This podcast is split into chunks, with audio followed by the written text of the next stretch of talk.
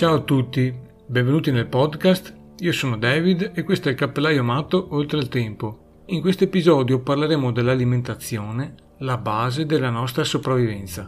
Buon ascolto.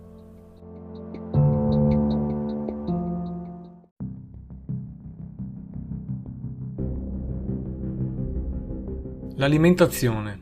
Ogni parte del mondo ha le sue usanze nella cultura culinaria, ha gli ingredienti preferiti, cibi preferiti ed a volte la cucina è una conseguenza della sua posizione geografica. In alcune parti si potrebbe mangiare riso e pesce, in altre frutta e verdura, pasta e pizza, viustere e patate, salumi o formaggi. In certe parti addirittura insetti o animali considerati domestici per noi. Ce ne sono a bizzeffe, a seconda di gusti, culture ed abitudini e per ognuna, come per ogni cosa, prima di parlarne ed esprimere un'opinione bisognerebbe provarla. È indubbio che per sopravvivere si debba mangiare qualcosa che sia stato vivo. Vado a spiegare agli animalisti che anche le piante lo sono e il privilegio nel trovare il piatto pronto a casa, come ristorante, è un vantaggio da tenere in considerazione. Trovare la bistecca morbida e saporita, cotta al punto giusto, oltre che cucinarla, come è arrivata fino a lì? Chi ha fatto il lavoro al posto tuo per fartela trovare? Cosa è dovuto succedere perché quella bistecca arrivasse nel tuo piatto? Doverla macellare, curare, pulire e prima ancora se avessi dovuto ucciderla. Uccidere quella bestia che magari è stata con te nella tua stalla, nella tua casa per mesi e anni. O se addirittura avessi dovuto cacciarla, non per sfizio, per sport o per hobby, ma per necessità. La necessità di catturare una preda per mangiare, per mangiare oggi e se la cattura va a buon fine mangi, altrimenti mangi qualcos'altro o mangi domani se ti va bene. E a quel punto i più forti valori morali e anche i più flebili vanno a farsi fottere. Fa capolino l'istinto di sopravvivenza che arriva dalla necessità dei crampi della fame, dall'inedia e dalle sofferenze che ne comporta. La sofferenza che va a scardinare ogni tentativo di civilizzazione lo scontro per la sopravvivenza, con un animale in questo caso che può essere sia nettamente più debole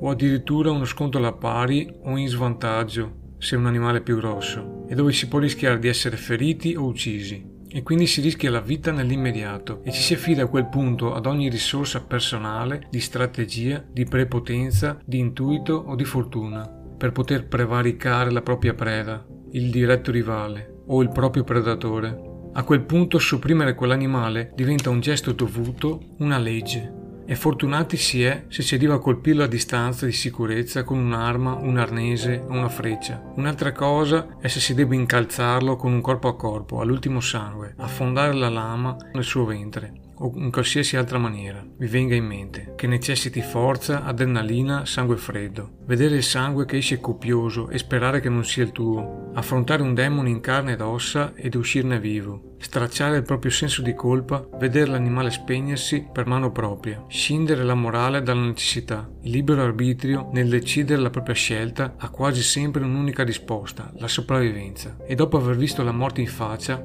incalza la mancanza di tempo nello stare a pensarci e a riposare, perché ci si deve prendere cura della preda, scuoiarla, macellarla, pulirla, cucinarla o affumicarla, altrimenti metterla sotto sale o sotto ghiaccio. Per quanto riguarda l'alimentazione, in questi ultimi decenni, dottori e specialisti hanno visto crescere in maniera esponenziale le richieste di diete in tutto il mondo, sia per lo sport agonistico o amatoriale, per malnutrizione o obesità, per motivi di salute o il semplice prendersi cura di sé. Ne sono state create molte, la dieta genetica, la dieta paleo, la dieta mediterranea, quella etico-religiosa, la dieta detox, quella chetogenica, iperproteica, la dieta vegetariana o quella vegana, la dieta a zone, la dieta a basso contenuto di grassi o quella con pochi carboidrati. Insomma, ce ne sono delle più svariate e per i più molteplici motivi. Ma qual è la soluzione migliore per il nostro corpo, per il nostro stile di vita, per il nostro portafoglio? Quale possiamo permetterci? Siamo fortunati a poter scegliere vista la situazione in certe parti del mondo o in altri tempi, quando guerre, carestie e malattie scandivano i ritmi dei morsi della fame. Rifacciamo un balzo agli antipodi, ad almeno 10-15 mila anni fa Dove i nostri antenati migravano da una terra fertile ad un'altra, raccoglievano quello che trovavano tra frutta, piante e ortaggi commestibili e poi cacciavano, munendosi di trappole o arnesi, animali di ogni taglia, costretti a scontrarsi immolandosi certe volte con animali più grandi di loro, rischiando di essere feriti e uccisi, dove fare appello all'istinto primordiale della sopravvivenza per procacciare il carburante necessario al nostro corpo. Oggi in molte parti del mondo ce n'è in abbondanza di cibo e si è potuto far diventare l'alimentazione un argomento etico. Il fatto che nessuno nel mondo debba morire di fame può sembrare un'utopia, ma sta diventando un obiettivo a cui ci stiamo avvicinando e che fino a qualche decennio fa sembrava impensabile. Una dimostrazione che si può creare un mondo migliore per umanità e solidarietà e che la globalizzazione ha anche risvolti positivi, non solo speculativi e di interessi personali. Risolvere la fame nel mondo è stato da sempre il desiderio di molti bambini, lo scopo di alcuni sognatori, un traguardo colossale per l'umanità. Per assurdo potrebbe diventare un problema mondiale più grande l'obesità e la malnutrizione rispetto alla fame e l'inedia. Abbiamo il privilegio di poter scegliere la nostra dieta quotidiana e alcune volte lo diamo per scontato ed istintivamente ci ingozziamo di cibo ipercalorico come facevano i nostri archetipi per sopravvivere quando mangiavano tutto quello che trovavano prima che andasse a male. E a tutto questo cosa rispondiamo? Qual è la nostra dieta migliore? Capisco la sensibilità nel non voler vedere morire un animale e le scelte che ne fanno di conseguenza vegetariani e vegani, ma se riguarda solo questa motivazione, bisogna tenere presente che anche piante, ortaggi, frutta e tutta la flora a suo modo è viva, respira, ha un suo corso, una storia di vita sulla terra.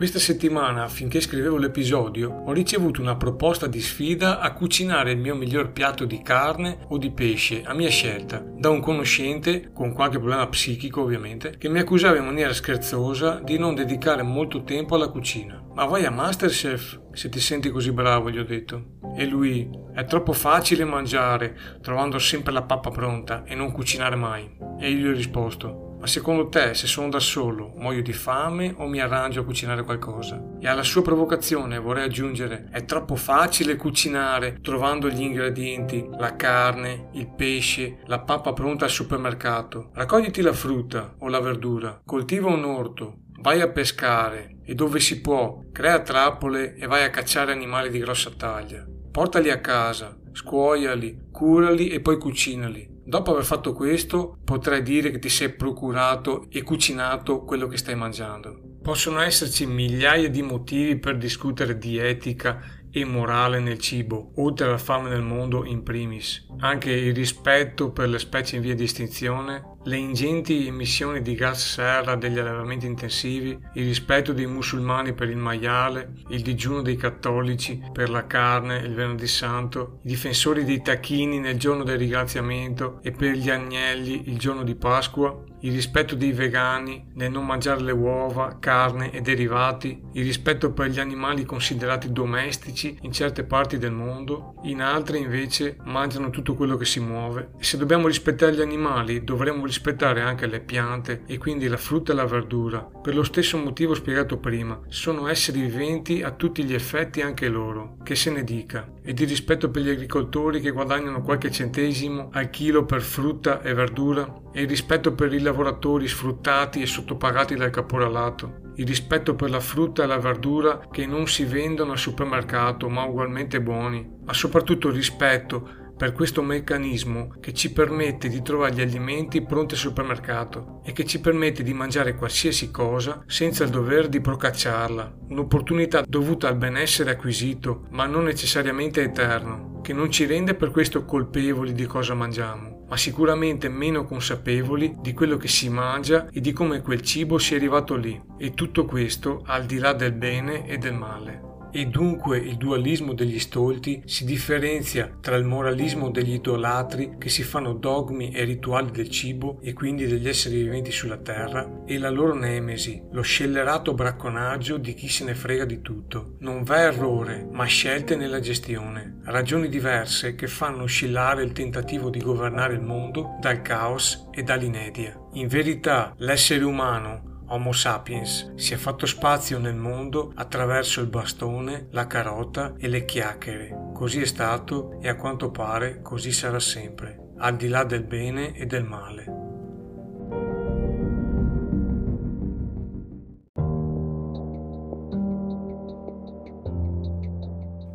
Io vi do appuntamento a venerdì prossimo alle 8 per un nuovo episodio.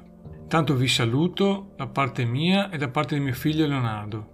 Ciao a tutti al Rock Rock. Ciao!